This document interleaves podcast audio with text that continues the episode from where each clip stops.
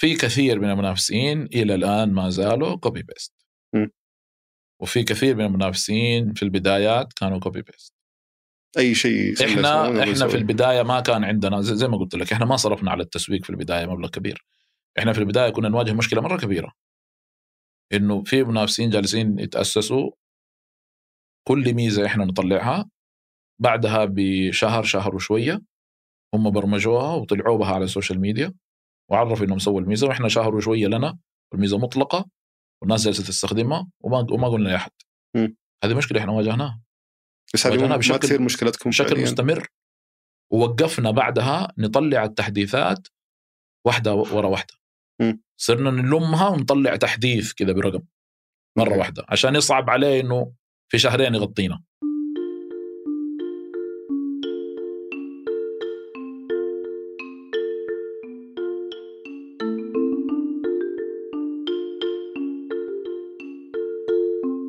يلا حيوم. اليوم بستضيف سلمان بت شريك مؤسس لمنصة سلة. منصة سلة هي منصة تتيح لك أنك تنشأ متجر إلكتروني وتوفر لك مجموعة من الخدمات مثل خدمات الدفع خدمات الشحن آه، خدمات التسويق وخدمات إضافية غيرها سواء كان عن طريق باقة مجانية أو باقات مدفوعة. فبسولف عن آه، مع سلمان عن كيف بدأ المنصة كيف جت الفكرة هذه كيف آه، قدر يطورها ليش اضطر يغيرها من فكرة من الفكرة اللي بدأ فيها إلى الفكرة اللي هي عليها اليوم وش التحديات اللي واجهها في السوق سواء كانت مع منافسين أو مع مشرعين مثل هيئة الزكاة والدخل وليش مصر إنه يشتغل في مكة ويخلي الشركة في مكة بدال ما ينقل الرياض بالإضافة لأمور كثيرة ثانية بنسولف فيها في حلقة اليوم.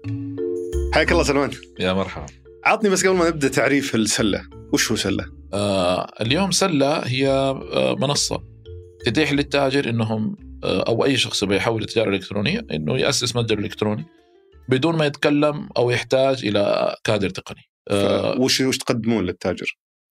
آه، ياخذ متجر إلكتروني آه، يعرض فيه بضائعه يكون مربوط هذا المتجر الالكتروني بمجموعة من شركات الشحن بمجموعة من خدمات الدفع الإلكتروني آه، بأقل جهد ممكن في تمكين وتفعيل هذه الخدمات. تمام، فكرة زي كذا وشلون وش ليش قررت تشتغل في المجال وشلون جتك الفكرة حقت سلة؟ الفكرة الأساس بدأت في فعاليات عرب نت هنا في الرياض أي سنة آه. هذه؟ أعتقد 14 يمكن مم. 2014 أو يمكن قبل 2013 أعتقد جميل. كانت الفكرة إنه كان في بانل في في القاعة الرئيسية بيتكلم عن التجارة الإلكترونية women entrepreneur عن طريق الإنستغرام آه، ريادة الأعمال للنساء أيوه. أيوه على عن طريق الإنترنت. الانستغرام. كان كذا title كذا عجيب كان في آه، ثلاثة سيدات واحدة moderator الرابعة معاهم هذول ثلاثة سيدات هم آه، رائدات أعمال اشتغلوا على الإنستغرام وسووا مبيعات ففي نفس الوقت وقت ال session هذا أنا كنت حاجز session ثاني يتكلم عن e-commerce والأرقام حقته م. آه، الشخص اللي كنا بحضره بحضر له ال session هذاك ما جاء فاستبدلوا الشخص بالتالي الأرقام تغيرت وال presentation كان جالس ينعرض أنا already قريت التقرير هذاك فما. كنت أبغى أضيع وقتي فجيت هنا في القاعه الرئيسيه وأنا واقف على الباب وفي نفس الفترة هم بدأوا يتكلموا على كم ال revenue كم الأرباح م. فأول يعني واحدة قالت واحدة من السيدات قالت أنا مليون ريال أرباحي السنة الماضية okay الثانية جات قالت والله أنا مبيعاتي حول المليون وشوية okay. بس فأنا زي اللي تفاجات يعني إيش كيف هذول الناس قاعدين يبيعوا بملايين أفراد على, وحالهم على بجهد. حساب إنستغرام يعني. فدخلت أجرب كم حساب فيهم لقيت أسعارهم بسيطة ما بين ثلاثة إلى 10 ريال إلى 14 ريال على حسب ال packaging والأشياء دي فلما نيجي نحسب حسابيا رياضيا يعني العملية كم عملية بيع صارت حتى انها تجيب net profit مليون ريال م. حاولت أجري عملية شراء سريعة كذا أبغى أدرس الوضع لأنه العملية بالنسبة لي حسابيا كانت غير غير قابلة للحل. ف آه، جربت مع مع واحدة في المتاجر هذه اللي كانت موجودة وفعلا واجهت مشكلة يعني أخذت وقت مرة كثير آه، حتى أوصل لمرحلة إنه okay كذا الصورة صارت واضحة أنا هذا المنتج اللي حيجيني بالكامل ك package هذا المبلغ اللي المفروض أدفعه للمنتج وهذا المبلغ أضيفه عليه للمندوب والمندوب ممكن يوصلني أنا خلال كذا ساعة وهذا المبلغ أحوله على هذا الحساب. يعني هذه المعلومات اللي أنا أحتاجها عشان أقفل deal واحد. okay. وأخذت وقت مرة طويل حتى إني أوصل لهذا ال conclusion. هنا اللي كان ال trigger اللي عندي إنه أنا أبني لهم back end يجري هذه العملية في في ضغطه أنت. شايف مثلا موضوع إنك تروح تسأل كم هل هو متوفر ولا لا بعدين تقول لك متوفر بعدين تقول له كم السعر كذا بالضبط وك- كيف أحول كيف أدفع بالضبط. خذ هذا رقم الحساب كان تبغى تأتمت ال- العمليات هذه كلها Exactly. بحيث تسهل عليهم موضوع ال- بالضبط فكانت الفكرة back end فقط مم. وال front end ال conclusion اللي كان عندي إنه ليش هذول الناس بالرغم من صافي أرباح مليون ريال فرضا وعندنا platforms موجودة هذا ربحهم صافي ربح مليون ريال. واحدة فيهم قالت هذا الكلام. okay. فعندنا WooCommerce عندنا Magento عندنا OpenCart عندنا فرضا وقتها Shopify منصات تجارة إلكترونية. موجودة. إيه. فليش هذول لو راحوا للسوق وقتها كمان كانوا حيدفعوا 40 50 ألف 60 ألف عشان يأسسوا المتجر الإلكتروني. ويشغلوه تشغيل احترافي م. بدل ما هم اليوم عندهم team قاعد ماسك ال chat ال private chat حق الإنستغرام و team آخر ماسك الواتساب حق ال business مم. ف which is يعني which wasn't there أصلا يعني عفوا الواتساب حق ال business ما كان موجود وقتها مم. كان واتساب آه، شخصي. يشتغل على شخص على على جهاز واحد آه، فكان كان في يعني أنا بالنسبة لي حصلت آه، حركة عدم يعني قدرة استيعاب كيف العالم دي شغالة ك business فالفكرة كانت إنه أنا أبني هذا ال back end أحل لهم هذا الإشكال والخلاصة اللي جاتني أنا للتوضيح للمستمعين غير تقنيا ال back end أنت تقصد ال- ال- النظام اللي ما. يتع... اللي ما يشوفه العميل اللي ما يكون يشوف في الخلفية، العميل إيه. نعم م. ثم ثم كمان في نقطة ثانية كانت إنه العميل ما يبغى يخرج من التجربة حقت الإنستغرام. هو عجبته سهولة ال... ال- الإنستغرام والتاجر نفسه كمان عاجبه السهولة فأنت تبغى كنت تسوي نظام يدعم التاجر في. في الخلفية بالضبط إيه. ويعطي للمستخدم نفس الواجهة حقت الإنستغرام حلو. هذه فكرة سلة وهذه نسخة سلة الأولى عندك حساب على الانستغرام أربطه مع سلة آه، أوتوماتيك بمجرد ما تربطه على سلة كل الصور اللي عندك تتحول لسلة إنستغرام وقتها كان يتيح خاصية الربط مع الأنظمة ولا آه، هو إلى الآن موجود في ال API تقدر تعمل fetch لا سابقا يعني في 2014 نعم كانت من موجودة البداية موجودة نعم. حلو.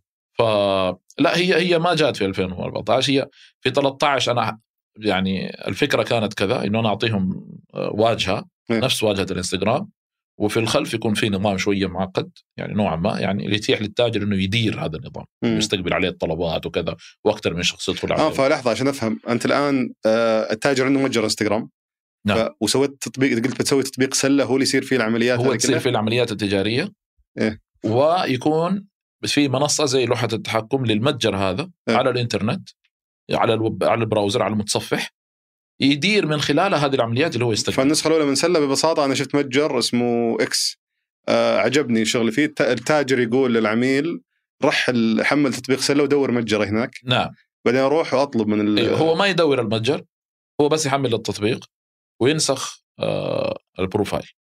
أوتوماتيك تط- تطبيق صلح يطلع له ويعرض له الصور اللي في وراها كمية وسعر. okay أي صورة ما وراها كميه ولا سعر ما حتطلع له في سلة والتاجر عاد يدير المتجر بال أيوة. وبنفس الطريقة حقت الإنستغرام أعطيناهم التجربة هناك حقت المستخدم م. في الإنستغرام double click like في تطبيق سلة كان double click add basket okay فكان ال concept يعني يعني تقريبا شبيه حلو. المفهوم كان إنه okay أعطيناهم وش المشاكل اللي واجهتها في الطريقة هذه؟ انكم غيرتوها تماما الآن ف... آه طبعا الموضوع كله يعني هو هو في البداية التجار يعني استقبلوا الفكرة بشكل مرة رحب وانبسطوا منها من أول عميل قدرت تجيبه على الفكرة هذه؟ وقتها كانت جديدة يعني الحقيقة كانت آه، كنا سوينا دعوات واخترنا مجموعة من آه، حسابات إنستغرام بس ما رحنا للحسابات الكبيرة رحنا للحسابات اللي عندهم مبيعات ولكن بسيطة ليش؟ وعندهم متابعين قليل نبغى نجرب معاهم.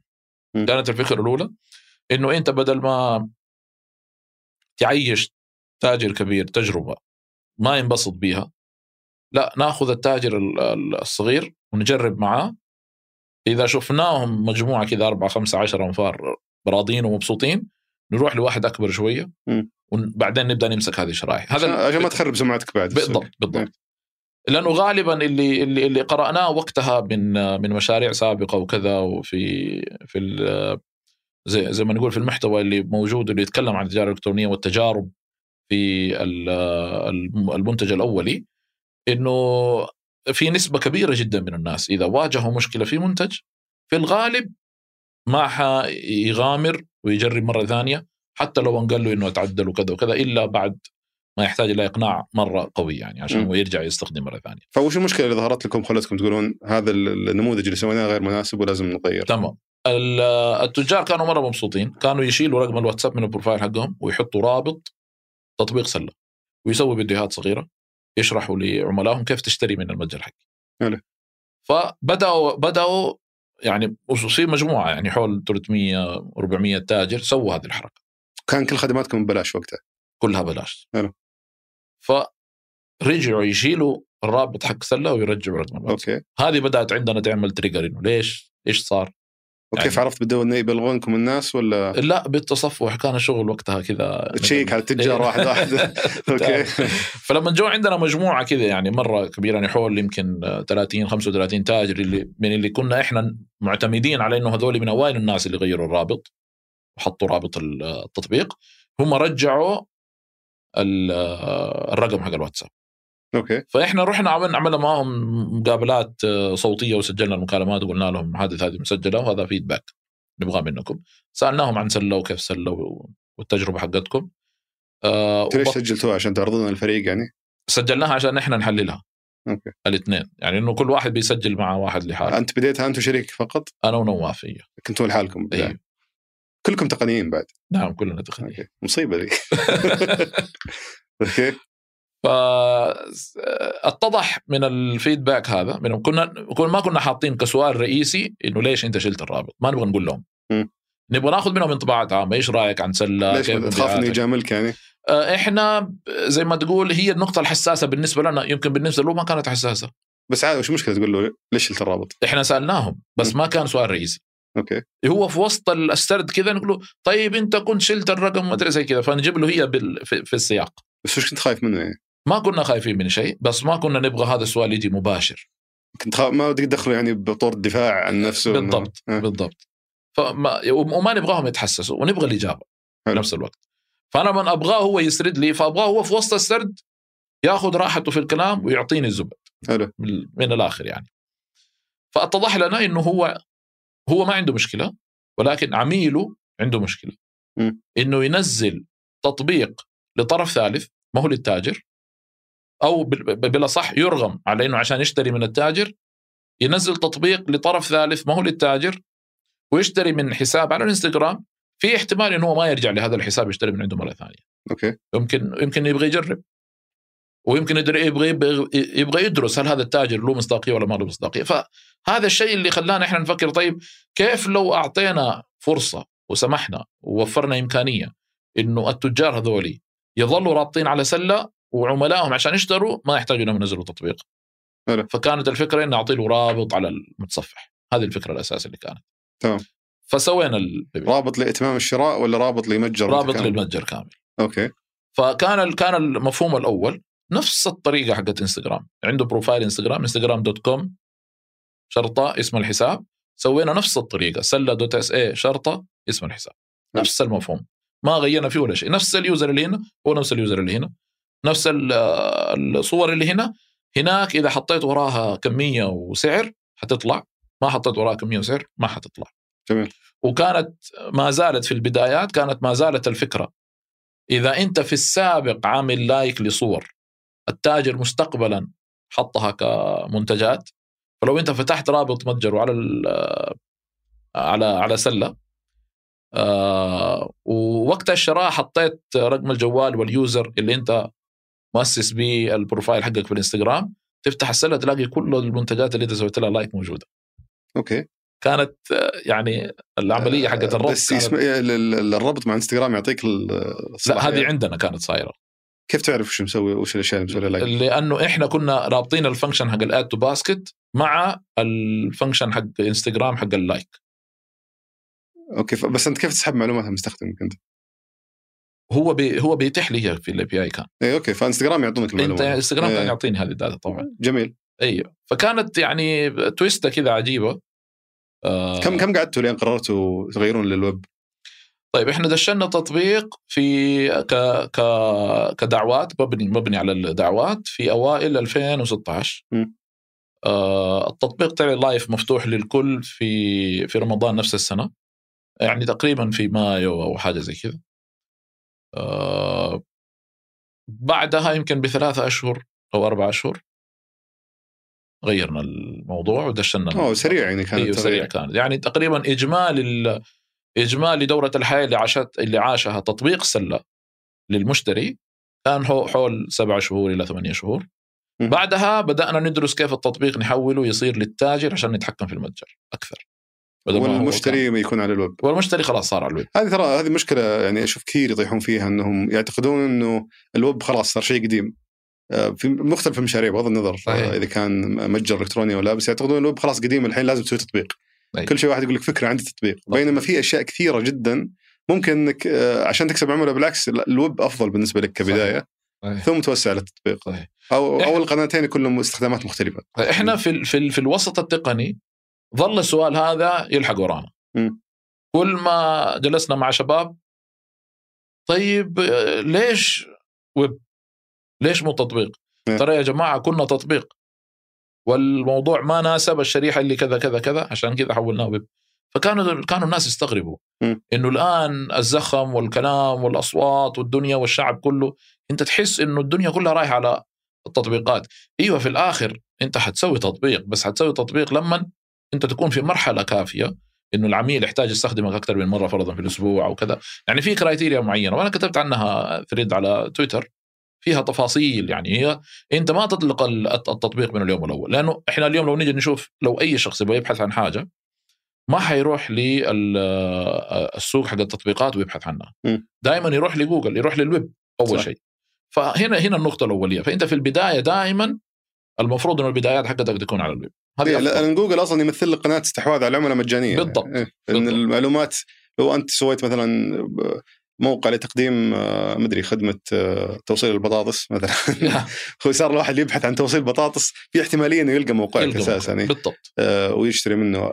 أول ما قدمت خدمة ال- ال- المتجر الإلكتروني عن طريق الويب كان فيه الخدمات المقدمة اللي هي الدفع والتوصيل والأمور هذه ولا؟ طيب إحنا لأنه بدأنا من الإنستغرام وأتمتنا العملية حقت الإنستغرام فكان اللي متوفر في سلة من اليوم الأول اللي هي أول شيء آه الكتالوج حق المنتجات مع المميزات اللي فيها سواء كانت ألوان أو م. مقاسات آه والسعر والكمية هذه كمنتجات وكان في سكشن اللي هو قسم حق الحساب البنكي م. وفي قسم حق الشحن أو حق التوصيل غالبا تجار الإنستغرام كانوا عندهم هم مناديب. وعندهم هم اتفاقيات خارجية مع جهات توصل المنتجات حقتهم. فإحنا اللي وفرناه في الإصدار هذه الأولى إنه هو يعرف هذه القنوات حقته يدويا. حلو. بدون ما يخضع لأي جانب تقني. فكانت شاشات مبسطة مرة استمارات مرة صغيرة ثلاثة أربعة انتريز كذا يضيفها مدخلات معينة يضيفها ويحط التعريف حقها ويسوي الحفظ تظهر للعميل بمجرد ما هو يختار ال ال يعني انه هو يشتري من هنا. م. فكانت المرحلة هذه والمرحلة الثالثة حقت الحساب البنكي عشان الحوالة البنكية. كان في هنا حالة بنكيه من العميل للتاجر؟ من العميل للتاجر لأنه كل حسابات الانستغرام كانت تشتغل على هذا الشيء. م. في الحوالة البنكية إحنا كان عندنا يعني واحدة من ال- اللي هي التفاصيل هذه الدقيقة. كان في تفصيلة دقيقة كذا بسيطة جدا اللي هو إثبات الحوالة. م. هذه كانت تويست يعني ما زالت الحمد لله واحدة من المميزات اللي كانوا وقتها تجار الانستغرام مرة مبسوطين منها. إنه كان تاجر الانستغرام يقدر يتحكم في الفترة اللي يبغى يتيح فيها للعميل إنه هو يحول له فلوس حلو.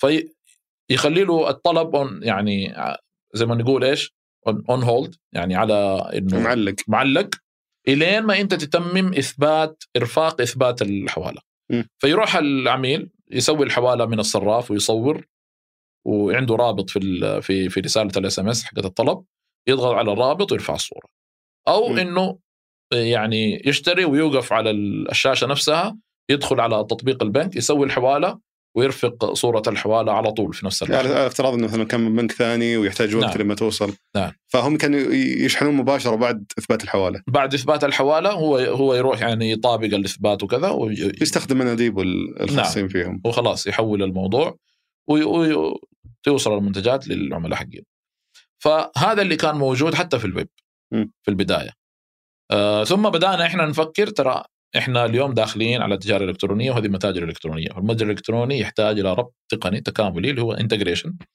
مع شركات الشحن م. فلازم نبدأ نشتغل على موضوع شركات الشحن ثم لازم نفعل لهم الدفع الإلكتروني هل كان في حاجة للموضوع هذا وأنتم يعني رغبة منكم في تطوير المنصة انكم؟ آه أد- إحنا إحنا بنشوف إنه التجار كيف قاعدين لأنه اليدوي أنت بتحط اسم المندوب م. فإحنا قاعدين نشوف هم إيش قاعدين يدخلوا فهنا بنشوف شركة بيسموها سم- آه، سمسا. ناس بالإنجليزي ناس هم بالعربي ليش يدخلون اسم المندوب في سلة؟ آه لأنه هو يقدر يعرف أكثر من مندوب. okay فاحيانا هو يعطي أكثر من اختيار. okay. بالذات إنه بعض التجار كان عندهم توصيل لمدن ثانية. أنت كنت تخلي تاجر يعرف المناديب عشان يقدر يسند لهم طلبات؟ لا لا. أجل كيف؟ هو بس يعرفه بالاسم عشان يقدر يحط تعرفة مختلفة. حلو ف يعني بعضهم كان يحط نفترض أنا أغطي أحياء معينة. أو بعضهم يحط أنا أغطي مدن معينة وما وصل لمدن ثانية. أوكي. منتج يخرب أو كذا أو كذا. في فيحطها. وبعضهم عندهم عقود مع بعض شركات الشحن. فاللي عنده عقود مع بعض شركات الشحن يجي يعرف الشركة نفسها. عشان العميل لما يختار يدفع حق الشركة هذه وهو عارف العميل إيش اختار. آه العميل يختار خيار الشحن وش نعم هي خيارات كانت تطلع. فهو يعرف خيارات الشحن هو يعرف. خيارات الشحن. حلو بالضبط. فأنت كان عندك أصلا معلومات إنه وش الشركات اللي عندي عليها طلب المدخلات هذه اليدوية إيه. مع إنها مختلفة لكن إحنا كنا نأخذها ونطلعها وبعدين نحللها إنه إيش في شيء شبيه لبعضه حتى لو الحروف ما هي زي بعض مم. يعني واحد زي, زي ما قلت لك كمثال يعني واحد يكتب سمسة بالعربي واحد يكتب سمسة بالإنجليزي واحد يكتب سمسة بالغلط السين ما هي فيه مدري يعني أشياء مم. من هذا القبيل فإحنا نروح ندمجها ونعرف. التجار قاعدين يستخدموا أي شركات أكثر شيء مم. فبناء عليها رحنا نتكلم مع هذه الشركات فكانت أظن سمسة على حاجة البريد السعودي. أظن كان وقتها في زاد كلهم يوفرون خيار ربط مو تقني؟ كلهم كان يعني زي فرضا كانت زاجل من الشركات الأوائل مرة وإحنا ما قدرنا نوصل لحقين زاجل كمثال صغير يعني مجرد. آه يعني ليس القصد الشركة نفسها ولكن القصد. كالمثال حقها. وهكذا. في شركات ثانية كانوا تجار يستخدموها بس استخدامها مو عالي والتسعيرات حقتهم مختلفة. فإحنا حاسين إنه هذه يعني ممكن بس كذا. ممكن ليس بالضرورة إنها صحيحة. باقي أغلب الشركات اللي إحنا اشتغلنا معاهم في الإصدار الأولى إن إحنا إحنا نشتغل نسوي الانتجريشن معاهم نسوي التكامل معاهم ونربطهم ونوفرهم لل- للتجار. كانوا أغلبهم الأرقام قريبة من بعض. مم. يعني ب 30 32 28 هذه كانت 34. مشكلة عند تجار كثير سابقا إنه شركات الشحن غالية جدا. صحيح. تستخدمها هي غير إنها كانت غالية كانت صعبة. مم. يعني مو أي واحد يقدر ياخذ سعر. صح. بالذات هذا السعر ال- الكوربريت السعر اللي هو مش حق الشركات. ال- الشركات مو كل واحد متاح له إنه ياخذ. فهذه كانت جانب من المشكلة. الجانب الآخر من المشكلة كان الحساب البنكي. اللي هو ال- اللي أنت إنك تفعل دفع إلكتروني على الحساب البنكي. حلو. فاحنا في في البداية آه، في تأسيس الحساب البنكي حقنا أصلا حق سلة واجهنا مشكلة. العملية طولت يمكن أخذنا شهرين وشوية. وتفعيل الدفع الإلكتروني على الحساب حق سلة برضو أخذنا فيه وقت. الدفع الالكتروني أتصور تأخرت فيه لأنه وقتها ما كان منتشر صح؟ إي بنك لا كان منتشر بس ما في بوابات دفع كثيرة حلو. وقتها. فإحنا رحنا مع بوابة دفع ميسر ال API حقهم كان معلن. متى الكلام؟ في 2017 آه أوكي. آه وكانت الخطة إنه إحنا ندشن هذه بوابات الدفع وكذا. آه وحندشن معاها الباقات المدفوعه فهذه الخطة اللي كانت إنه أنت لما تسوي التكاملات هذه كلها وتقدم خدمات يعني تعتبر أساسية في أي متجر إلكتروني يحتاجها أي تاجر يبي يأسس متجر إلكتروني بالإضافة إلى ميزة إنه يقدر يأسس حساب في سلة مباشرة بدون ما يكون عنده profile في, ال- في الإنستغرام. م. فهذه الثلاثة الزوايا الأساسية اللي كانت بالنسبة لنا. إذا دشناها حندشن معاها الباقات المدفوعة. حلو. وهذه اتدشنت في مايو 2018 يعني أخذنا فيها وقت مرة كثير. وليش تأخرتوا في موضوع الباقات المدفوعه؟ بس عشان توفرون الخصائص هذه أو كان في سبب ثاني؟ آه كانت إنه أنا ما ما آخذ آه، من من العميل اللي هو التاجر ما آخذ منه فلوس على خدمات إحنا نشوف إنه هو مو مستعد يدفع مقابلها آه فأنت تنتظر كنت تنتظر تخلق القيمة الكافية القيمة للتاجر. الحقيقية نعم إيه. القيمة اللي نشوفها تستاهل إنه هو يدفع والقيمة بالنسبة لكم كان توفير آه، بوابة دفع توفير آه، نعم. حلول شحن حلول الدفع وحلول الشحن إيه. عموما يعني بدون تخصيص أشياء معينة بس ليش مو إدارة المتجر قيمة كافية ندفع عليها؟ آه إدارة المتجر لأنه هو مجرد خدمة تكميلية م. إلى يعني إلى ذيك اللحظة كان المفهوم إنه أنا عندي متجر إلكتروني هو حساب إنستغرام حلو. ومو بس إلى هذيك اللحظة يعني أنا أذكر في حلقات تقديم الاستشارات مع مركز دلني للأعمال ومع آه، منشآت في الفعاليات المختلفة اللي أنا كنت أحضرها. يعني إلى 2019 ديسمبر أنا كنت ما زلت أسمع من ناس يجوا يطلبوا استشارات في متجره الإلكتروني وأسأله متجرك الإلكتروني فين فيطلع لي آه، حساب إنستغرام.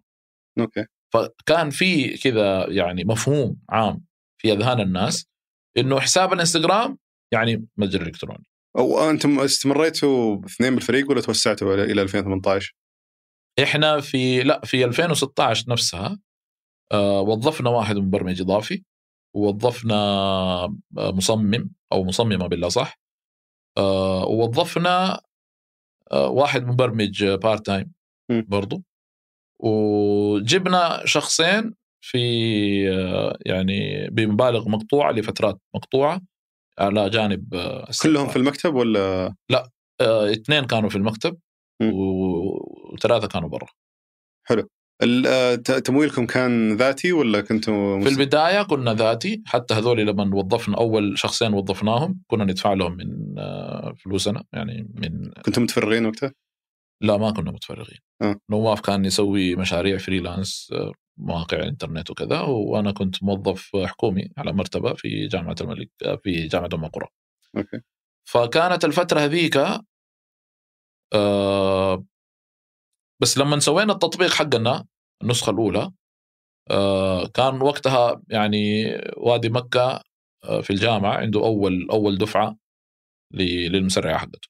م. وكانوا راسلين دعوة لنواف على تطبيق مصاريف. آه فنواف قال لهم آه مصاريف يعني أنا ناوي إنه أنا يعني أخلي التطبيق هذا يعني ما أستمر في التطوير حقه. وأبغى أوقف التطوير عليه لأنه أنا مركز على مشروع جديد الآن في التجارة الإلكترونية اسمه سلة. فأتمنى إنكم تغيروا المشروع. فسبحان الله زي ما الأقدار تكون هم ما وافقوا. ونواف وهو خارج قابل عبد الله عيد إذا تعرفوا عبد الله عيد المحمادي له آه، فيديوهات تعليمية عن البرمجة وكذا. زميل لنا وصاحبنا وصديقنا وبرضه من مكة كان. كان هو موجود وقتها في المسرعة حقت الوادي وخارج برضه. فأتقابلوا. فقال له كيف مصاريف ما مصاريف؟ قال له والله مصاريف أنا ناوي أقفلها ودحين عندي تطبيق جديد. هذه الفكرة حقته. وورى له اللي هو ال beta version اللي وقتها آه لسه كان مبني على الدعوات. ما كان متاح ما كان مفتوح. فعبد الله عيد على طول في نفس اللحظة قال له تحتاجوا تمويل. فقال له إيوه. قال له عندي مستثمرين. عبد الله عيد وقتها كان آخذ مشروع كان اسمه على خطك مشروع توصيل. في مكة كان اشتغل المشروع هذا. آه وكان داخل معاهم استثمار ومستأجر مكتب. في واحدة من العماير حقت المباني الإدارية. فطلب اجتماع لنواف قال له تعالوا جيب سلمان معك وخلينا نجلس نتكلم. وبرضه لنا يعني أنا برضه شخصيا كان لي صداقة معه.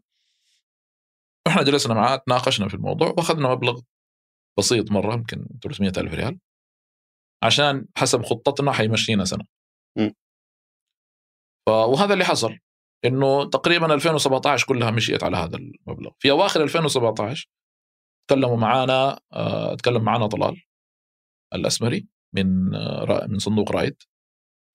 آه، وفتح الخط على أساس إنهم هم متحمسين إنهم يستثمروا في في ال e-commerce في التجارة الإلكترونية. فصار نقاش وجلسات وكذا وأشياء. ففي يناير 2018 إحنا هم أعطونا الموافقة وأظن في آخر أواخر قبل آه، عفوا في أواخر 2017 أخذنا الموافقة الشفهية. في أواخر يناير إحنا وقعنا ال term sheet اللي هو نسخة العقد الأولية اللي تكون. اللي تكون فيها البنود الأساسية بين المستثمرين وبين آه، أي شركة ناشئة. آه، أغلقنا الجولة الاستثمارية في مايو. كم كانت قيمتها؟ آه، بسيطة كانت 400 ألف دولار كل شيء بسيط عندك 300 ألف 400 وكانت الحسبة أيوة إحنا في فبراير 2018 آه هذه بس كانت أي مرحلة آه اي جولة استثمارية كانت هذه؟ هذه كانت هذه هم سموها pre-seed لسه قبل ما قبل البذرة. أيوه لأنه إحنا ما قدرنا نظهر لهم business model ناجح م. لأنه كانت المنصة كلها مجانية. بس كان في نمو مرة ممتاز. حلو. آه وعشان إحنا فلوس أصلا كانت عندنا قليلة وما كنا بنصرف كثير. فمن ضمن الأشياء اللي ما صرفنا عليها فلوس كان التسويق م. فكنا إلى ديسمبر إلى تاريخ 20 ديسمبر 2018 اجمالي مصروفات سلة على التسويق ما تتجاوز ألف دولار أمريكي والآن لما تفكر فيها تشوف انه كان ميزة ولا عيب؟ والله آه، إحنا أنا أنا ما أقدر أقول لك إلا إنها ميزة بس آه، بس ممكن فوت فرصة إنك تسوق لنفسك و آه، يعني يكون الاسم أكبر في السوق صحيح م. بس إحنا كان كنا دائما نتناقش لما كنا يعني نتناقش حول اننا نصرف في حملة تسويقية فكنا نتناقش إنه إيش اللي نبغى نسويه؟ هل نبغى نوصل للناس؟ هل نبغى نوصل لكل الناس؟ ولا تبغى توصل للشريحة اللي أنت تبغاها؟ م. ليش؟ لأنه فعليا إحنا ما سوينا كتالوج للمتاجر م. ما سوينا فهرس للمتاجر ولا ولا حنسوي يمكن يعني يمكن ما في خطة أصلا حنسوي هذا هذا النوع من الصفحة يعني صفحة م. تحط فيها المتاجر كلها اللي موجودة عندك فبالتالي أنت فعليا تحتاج إنك أنت تركز على الشريحة حقتك ليش لأنه هذول التجار إذا جو هم حيسوقوا لمتاجرهم م. فأنت تحتاج إنك تفكر في حاجة مور سماث يعني حاجة ذكية أكثر م. فاللي اللي إحنا جاء في بالنا اننا نحط سطر أسفل إنه هذا المتجر مبني فانت كنت ترى إنه تسويق التاجر بيفيدك ونجاح التاجر بالضبط. برضه بيجيب لك عملاء بالضبط. إضافيين. بس ما تشوف وخلني أكون صريح معك تماما هنا يعني آه، زد مثلا طلعوا بعدكم اللي هم المنافس الرئيسي لكم في السوق. أيوة. فزد الآن طلع بعدكم بس اللي يبدو إنه أكبر منكم بكثير. يعني من ال- ال- التسويق ومن السمعة ومجرد ما الواحد يفكر آه، بتجارة إلكترونية يجي في باله زد. صحيح. فليش الاختلاف الكبير هذا بينكم وبين زد؟ ليش زد الآن داعس تسويقيا؟ طبعا ما أتكلم عن أداء، أتكلم عن تسويق نعم. كنظره الناس لهم، ليش تشوف إنهم انطلقوا وأنتم ما زلتوا نسبيا غير معروفين؟ والله شخصيا ممكن آه، يعني أبني لس يعني آه، للشيء هذا ممكن أبني سببين. آه، واحدة منها واحدة من السببين هذه المهمة اللي بالنسبة لنا إحنا كانت دائما محل نقاش إنه هل أنت تروح تسوق لسلة عند عوام الناس ولا لا؟ فكان كان دائما الإجابة تجي لا. ليش؟ في في البدايات. لأنه وقتها أنا ما أحتاج إنه الناس تعرف سلة. أنا أحتاج إنه التجار يعرفوا سلة. هذا كان الهدف حقنا. بس ما تشوف لو تسوق لعامة الناس لابد يجي منهم يكون في ناس إما صحيح. تجار حاليين أو ناس يبدون تجارتهم معك. صحيح. بس كم نسبتهم من إجمالي الناس؟ م. ما كان الشيء ده معروف. بينما الأرقام حقت ال profiles ات فرضا اللي في سله آه، في في الانستغرام الحسابات اللي على الانستغرام أو الحسابات اللي قاعدة تبيع عن طريق السوشيال ميديا أو اللي قاعدين يبيعوا أونلاين الأرقام هذه قابلة لل... للقياس قابلة لإنه الواحد يروح يعرف إنه إيش هو حجم السوق هنا. بينما لو تيجي لعوام الناس ما يمديك تعرف حجم السوق وما يمديك تعرف كم الكونفرجن ريت اللي حيكون عندك. فبالتالي لازم في البداية بالذات وأنت ما عندك فلوس كثيرة فلازم يكون ال- الصرف حقك مدروس ويكون ذكي. فأنت ما كنت تعرف كم نسبة الناس اللي بتحولهم من عوام إلى تجار بالضبط إيه. فبالتالي ما رحنا لهذا الجانب رحنا للجانب المكشوف م. الجانب الواضح أظن هم أعتقد أنا ما أعرف يعني هم أدرى بالمشروع حقهم لكن أنا أعتقد إن هم استثمروا في عوام الناس واستثمروا إنه الناس كلها تعرف آه إنه في شيء اسمه زد هذه للتجارة الإلكترونية ونجحوا في هذا الجانب في هذا كان السبب الأول في, السبب في البداية؟ السبب الثاني ارتباط التجارة الإلكترونية باسم مازن الضراب م. وهذا السبب الثاني رجعني لنقطه صغيرة جدا أنا ما ماني حابب إني أذكرها لكن نذكرها بشكل مبدئي وسرد بسيط جدا. إحنا كمان أنا ونواف لما جينا بدأنا في هذه الفكرة وكنا بدأنا نشتغل في المشروع كانت الفكرة إن إحنا نجيب مازن الضراب عندنا لأنه هو مرتبط اسمه بالتجارة. الإلكترونية في السعودية. ف أظن هذه السببين اللي خلت اليوم يعني المعرفة العامة تقول إنه أوكي في زد وفي بس ما تشوف هذه ميزة؟ أكيد هي ميزة بس في الآخر آه لو أنت ما قدمت يعني آه منتج فعليا آه زي, زي ما نقول موثوق وتنبني عليه تجارة إلكترونية ناجحة من يوم يبدأ الشخص وهو صغير لين ما هو يكون كبير حتى الكبار يقدروا يدخلوا ويستفيدوا منه آه ما بتكون نجحت في إيصال مجرد علامة تجارية إنها لها علاقة بالتجاره الالكترونيه، فالنجاح الحقيقي اللي إحنا نشوفه إنك أنت تكون ناجح في نظر الشريحة اللي أنت تبغاها مم. مو في نظر عوام الناس. بس ما تعتقد الزخم اللي سواه زد اعلاميا؟ فادهم مثلا في البرامج الحكومية اللي دخلوا فيها فادهم في فرص أكيد. معينة. أكيد طبعا. أكيد. في جزء من السوق هو ياخذه والسوق كبير. مم. السوق يستحمل زد ويستحمل سلة ويستحمل أصلا يعني حتى شركات ثانية وموجودين. وكل واحد بياخذ نصيبه. آه، ال- ال- ال- المسألة إنه السوق يعني لو نيجي لو نيجي نحسب إحنا الأرقام اليوم إحنا كلنا قريبين من آه، متخذين القرار وكلنا جالسين نصب في صميم رؤية آه، 2030 آه، فبالتالي في كلام بيصير بيننا وفي لجان مشتركة بيننا مع مع عدة وزارات ثانية. وكلنا عارفين إنه النسبة إلى الآن لا تكاد تذكر مقابل ال- الاستهداف فقط في 2030 مم. فما بالك لو استهدفنا 2040 أو 2050 إحنا بنتكلم على يعني كسوق يعتبر السوق مرة ضخم وهذا لسه ما خرجنا من المنطقة الجغرافية حقت الدولة السعودية. يعني إلى الآن إحنا قاعدين نتكلم بس بس عن السعودية وبنتكلم على نسبة تحول مرة ضئيلة مرة قليلة. يعني ما تخرج عن 3%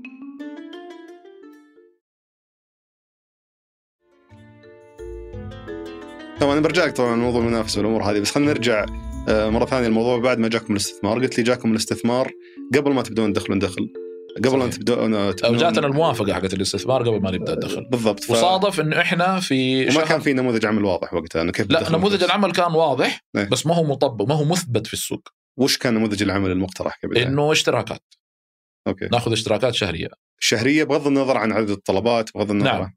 نعم. حلو لأنه آه، يعني في- مفهوم ونوعا ما ممكن يعتبر صحيح بس إحنا لاحظناه في التجار موجود. إنه التجار ما كانوا يحبوا أحد يشاركهم في أرباحهم أو في دخلهم مم. بال- بالأصح. يمكن في الربح يمكن ما عنده مشكلة إذا أنت بياخذ بتاخذ جانب بسيط. كشراكات عامة معروفة يعني لما أنا أكون آه، فرضا آه، عندي عمل معين وأبغى أدخل معاه أبغى أدخل أحد معايا شريك مضاربة فرضا. فأبغاك آه، بالله تستثمر معايا فلوس وأنا أشتغل فلما أنا آكل في كل الكرف آه، وأطلع آه، أرباح. ما أبغى إنه النصيب الأكبر يكون لك. أبغى إنه نكون يعني زي زي زي, زي ما نقول فير انف إنه أنت تأخذ نصيب تستحقه مقابل الاستثمار حقك وأنا آخذ نصيبي مقابل الجهد حقي. وهكذا. فلو وزناها على نفس الفكرة فتلاقي إنه معاهم منطق بمستوى معين بس شوف بالذات- شفت شركات التوصيل مثلا حقت الأكل يتشاركون مع التجار في ال ال في ال ال الدخل على العملية الواحدة نعم وسبق وجلسنا مع ملاك آه، أصحاب تجارات في الأكل في المطاعم في كذا وهذول متضايقين. من الشراكة هذه حلو. يعني فهي هي هذه الفكرة اللي كانت وهذا كانت طبعا مو المطاعم كانت وقتها كهدف آه، دراسة ولكن السوق كان عندنا موجودين التجار اللي موجودين إحنا بناخذ ونعطي معاهم فبتوصلنا رسائل واضحة جدا إنه نحن ما نبغى أحد يشاركنا. في الدخل حقنا. فلا تر- تر- تربطني بعدد منتجات أرفعها لا تربطني بعدد طلبات أسويها لا تربطني بكذا كذا. فكانت هذه انطباعاتهم إنه أي واحد حيربطني هنا حيتحدني بفلوس أدفعها مقابل كذا فأنت عينك علي. هذه أو عينك على رزقي أو كذا يعني هذا المفهوم اللي يجي بس برضه نمو التاجر معناته يرفع التكلفة عليك أساسا. نمو التاجر. طيب إحنا بما إننا كنا تقنيين فإحنا عارفين إنه فعليا هو ما بيزيد التكلفة عليا. هو الترافيك اللي بيزيد التكلفة عليا. يعني هو إذا سوى حملات وما جاب مبيعات هنا هو بي- بيواجه مشكلة. حلو. وهذه لها مفهوم ثاني لأنه بعد سنة من ال- الاستثمار ومن العمل وكذا من الباقات المدفوعة. إحنا دشنا آه، قسم إنجاح العملاء. هذا القسم كان هدفه إنه هو ينجح التاجر. هدفه إنه يخلي التاجر ينجح فيعطي له advices واستشارات وجلسات وزي كذا. وهذا اللي اللي صارت وهذا الصح المفروض اللي يصير يعني. إنه هو يوجه التاجر ناحية إنه أعمل هذه التغييرة أعمل هذه الشغلة غير هذه الجزئية بدل كذا. يعني هذه ال- الأشياء البسيطة جدا. ممكن هي ما ما دشنت على شكل جلسات استشارية. إنما كانت على شكل آه، نقاشات وأخذ وعطاء وجرب كذا جرب كذا جرب كذا بزي هذه الطريقة. طبعا في تجار كثير مثلا يك- يكون كبار نسبيا ويسوون حملات تجيب ترافيك كبير للموقع صحيح. ولا تنجح. بالتالي أنتم أكلتوها يعني ك- كتكلفة. هي في البداية كانت لا بأس. لأنه إحنا كنا جالسين نتعلم. هذه الفكرة اللي كانت في, في الأساس. فإحنا آه آه كان كانت الفكرة إنه أنا أوص أوصل لمرحلة إنه الحمد لله يعني اليوم وصلنا له يعني بجهد كبير وواجهنا هذه المشاكل بشكل مستمر. آه، كان الإشكال اللي قاعدين نواجهه من فترة يعني 2019 أواخر 2019 وتقريبا 2020 إنه أنت أحيانا إيش بيصير معك؟ إنه هذا ال capacity أو هذا ال- السعة حقت. السعة حقت استيعاب الزوار واستيعاب الناس اللي جالسة تتصفح المتاجر المختلفة هذه كلها. هذه السيرفرات حقت سلة تستحمل. مم. الخوادم حقت سلة تستحمل هذا ال level أو هذا المستوى. اللي يصير إنه أحيانا يجيك واحد عميل. يستهدف حملة واحدة. يصقع في السقف حق الاستيعاب حقك. أوكي. ففجأة كذا أنت أوه طيب إحنا الشهر الماضي كبرنا الفاتورة. إيش صار؟ طيب هذا قديش حيقعد؟ يسوي حملات شوي. حملات أيوه فأنت تجي هنا في حسبة إنه طيب هل أفتح ولا يعني أفتح السعه أكثر ولا أجرب كمان شهر وأشوف فكنا زي كذا ماشيين يعني على نمط إنه أوكي خلي عينك مفتوحة هنا وخلي عينك مفتوحة هل هذا أدى لتغيير أسعار الباقات عندكم؟ لا. أنتم كيف سعرتوها أساسا؟ آه التسعيرة الأولى كانت بطريقة كذا شوية غريبة يعني إحنا إحنا شفنا استراتيجيات التسعير عالميا درسناها. كانت واحدة من الاستراتيجيات حقت التسعير إنك تدرس المنافس. فإحنا طبعا ما عندنا يعني وقتها ما كان في البال إنه يعني حيكون في منافس أو ما كانت في البال تسعيرة حقت زد يعني. تسعيرة زد كانت أعلى بكثير يعني حتى في البداية. لكن إحنا رحنا لشوبيفاي. آه الباقة حقت شوبيفاي كانت ب 24 دولار. أظن اللي جات حول يعني حول ال 100 ريال تقريبا. حلو. وبعدين درسنا حاجة اسمها الرقم تسعة يعني. رقم تسعة له له تأثير نفسي. اللي بدال 100 دولار 99 دولار يعني. اي فرضا يعني. 99.99 أيوه. فرحنا على هذا المبدأ فسعرنا الباقه الأولى حقتنا ب 99 ريال. كان وش وش تشمل؟ جميع الخدمات مم. اللي موجودة على المنصة. شحن دفع اللي أيوة. كل ال- ما عدا اللي هي الرقم الضريبي وتعدد المستخدمين للمتجر. فمتجر يستخدمه شخص واحد في الوقت الواحد وما في رقم ضريبي وفي برنامج محاسبي حنربطه قريب مع الباقة الثانية مو موجود مع الأولى. okay. وتحديد ال- ال- ال- الخصائص المناسبة لكل باقة كيف كيف تاخذ قرار في فيها؟ البداية كانت كان الموضوع إنه أصلا إحنا ما وصلنا لمرحلة إنه نقدر نقول اليوم المتجر في الباقة الأولى اللي سميناها Plus. في هذه الباقة إنه المتجر اليوم كامل ويقدر يقوم بجميع المهام اللي هو يحتاجها في التجارة الإلكترونية بدون ما يحتاج إنه هو يرقي الباقه. فالمفهوم حقنا حق توزيع المميزات كان مرتبط بحجم التاجر وكيف هو قاعد يكبر.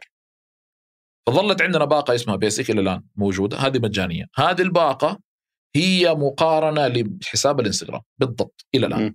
ما زالت بنفس المميزات القديمة اللي قلت لك عليها إنه هو يعرف مندوبه ما عنده شركات شحن هو يعرف الحساب البنكي ما عنده دفع إلكتروني. هذه الباقة basic ما زالت موجودة ما زال التاجر يقدر يأسس حسابه آه، حساب عليها ويبيع وما له domain فإحنا في في الباقة الأولى وفرنا سله سلة dot SA آه، يعني تقسيمة اسم التاجر بنفس النمط حق الإنستغرام. يعني هو بديل للإنستغرام. إلى الآن. ما زالت الباقة موجودة.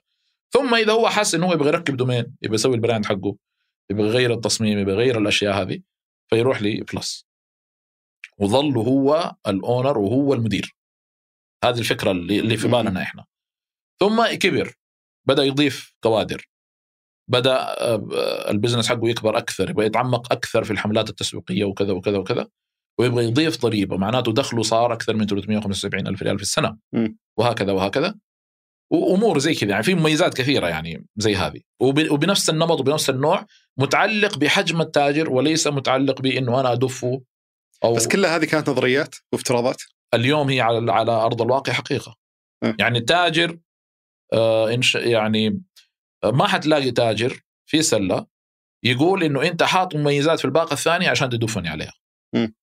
يعني إح- إحنا ما حطيناها اي بس الاختيار اختياراتكم في الباقات هل هي كلها بنيت على افتراضات من عندكم ولا على معلومات عندكم عن التجار؟ لا طبعا على مدخلات من التجار م. الفكرة الفكرة زي ما تقول في المرحلة الأولى كانت عندنا أفكار مرة كثيرة حتى لما كنا على مستوى التطبيق قبل ما نتحول على الويب أه تصدق إنه في أفكار إلى الآن من هذيك الأفكار ما مسكناها ولا أفكار كثيرة دائما فصعب لا إنك- هي مميزات م. لأنه ما في أحد من التجار من يوم بدأت سلة إلينا اليوم بالمراحل المختلفة اللي مرت عليها طلب هذيك المميزات م. إلى الآن بس هل أنتم تتيحون المجال هذا إنه التاجر طلب شيء؟ نعم هو الفكرة فين؟ الفكرة عندنا نظام طبعا كان هذا النظام أول شيء offline مو offline online برضه بس ما كان متاح للتاجر انه هو يشوفه. م. كان موجود عندنا داخليا. فأي مقترح يجي في عند خدمة العملاء في ال- إحنا وفرنا شات داخل داخل وحدة التحكم يتكلم فيه التاجر مع فريق سلة معاه أي مشكلة أي نقطة أي حاجة بيتكلم فيها يتكلم فيها هناك. حلو. فأي مقترح يجيبه التاجر هم ياخذوه ويحطوه في هذا النظام. أوكي. ثم إذا جاء المقترح وفي شبيه له موجود أو نفسه موجود سابقا فيحطوا قدامه رقم في زر كذا يضغطوه. أو يشوفون تكرار إلى تكرار الطلب. فكنا إيش كل فترة يعني الفريق التقني تعرف إنه يكون محدود دائما وكنا دائما وما زلنا يعني بنواجه مع إنه فريق ما شاء الله مرة كبير اليوم. حلو. آه وكنا وما زلنا نحت يعني نواجه آه، نحتاج إلى كوادر تقنيين بشكل مستمر. وما زلنا نواجه مشكلة في إننا نلاقي يعني الكوادر اللي عليهم الكلام اللي يتناسبوا مع البيئة ويختلطوا مع هل هل هذا له علاقة في إنكم تشتغلون في مكة؟ لا. لأن أنا أحس إنه في هذا الموضوع نفسه في لا بالعكس يجيب عوائق إضافية بالعكس إحنا يمكن يمكن إذا جينا الرياض ممكن يكون آه، أسهل يعني ليش ما تجون. الرياض؟ لأنه إحنا عايشين في مكة الاثنين. بس أحس يصعب عليك يعني زي مثلا يوم جبت طاري موضوع شركات الشحن والتعاون مع الشركات والجهات الحكومية، أشياء كثير تتطلب أن تكون موجود معاهم، صحيح. الحضور في الفعاليات، صحيح. يعني ال- اليوم حتى أنت التسجيل اضطريت تسافر من مكة صحيح. عشان تسجل فما صحيح. كان له أثر سلبي عليكم؟ هو ما, ما أنا ما أعتبره أثر سلبي أنا أعتبر يعني ممكن ممكن تسميها في نوع من ال من ال من البطء في إنك أنت يعني في بعض الأحيان. فإنت تحس إنه أوكي في وضع معين في وقت معين آه، في نقطة معينة كان ممكن وجودك آه، في منطقة حيوية جدا زي الرياض وزي الاستهداف اللي يعني اللي, اللي قاعد يصير الحين مستقبلا كمان للمنطقة بشكل أكبر كمان. إنه ممكن أنت تقول إنه لو أنا آه، كنت آه، موجود في الرياض كان ممكن أنا ألحق جزء من هذا مم. الزخم بس اتصور جزء كبير منه إنه ببساطة أهلي هناك ف نعم هي هي مرتبطة نوعا ما بالأهل بس أنا شخصيا أنا درست برا.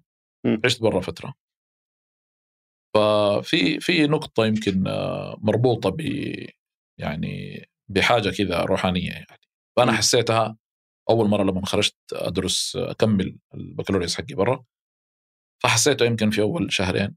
أعتقد هذه لما مسكت فأنا عارف الخروج من مكة قديش صعب. أوكي. مرتبط آه. عاطفيا يعني نوعا ما يعني. مم. فأنا ما عندي مانع إذا يعني فرضا آه، جينا نبغى نبغى ننقل الرياض. بالعكس هي كلها بلدنا يعني في الآخر.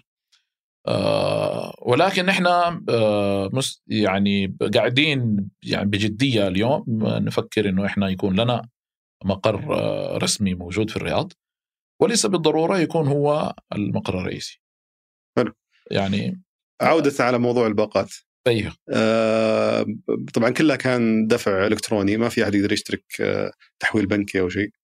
إلا فيها. ليش أنت؟ مو لاحد يعني يمكن ميزات الاشتراك الدفع المتكرر هذا اللي تقدر تسحبه من العميل كل شهر. أيوه هو الإشكال في الدفع المتكرر إنه إحنا واجهنا مشكلة في البداية. م. أول ما جينا نبغى نفعل هذه الباقات إنه آه هو إلى الآن ما زال هذا الضابط موجود. عندنا ضابط إحنا رسمي قانوني يعني نظامي في من البنك المركزي وكذا إنه ال recurring هذا اللي هو الدفع المتكرر الشهري هذا ممنوع تخزن البيانات حقت البطاقه بس إذا. credit card عادي. credit card إيوه هم هم يسمحوا يعني شركات نفسها فيزا وماستر كارد تسمح.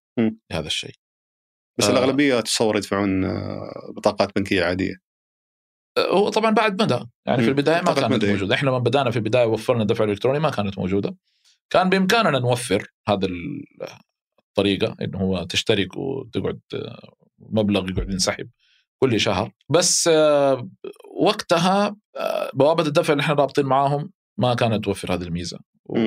يعني كانت في عوائق أخرى متعلقة بالموضوع ما واجهتوا مشاكل في البداية إنه العملاء ما يدفعون تجديد ما زلنا وليش؟ هذه أي أظن أي أي منصة تبيع اشتراكات شهرية آه حيكون عندها هذه المشكلة تسمى تشيرن هي بال- بالإنجليزي الناس اللي. يتركون الناس. اللي يتركون بس أنا ما أتكلم عن الناس اللي يتركونها لأنه ما يبونها أتكلم عن الناس اللي ما يدفعون لأنه ما له خلق ولا نسى ولا هي هي هم يعني الآن لهم فترة التجار بي- بيطالبوا بطرق أسهل م.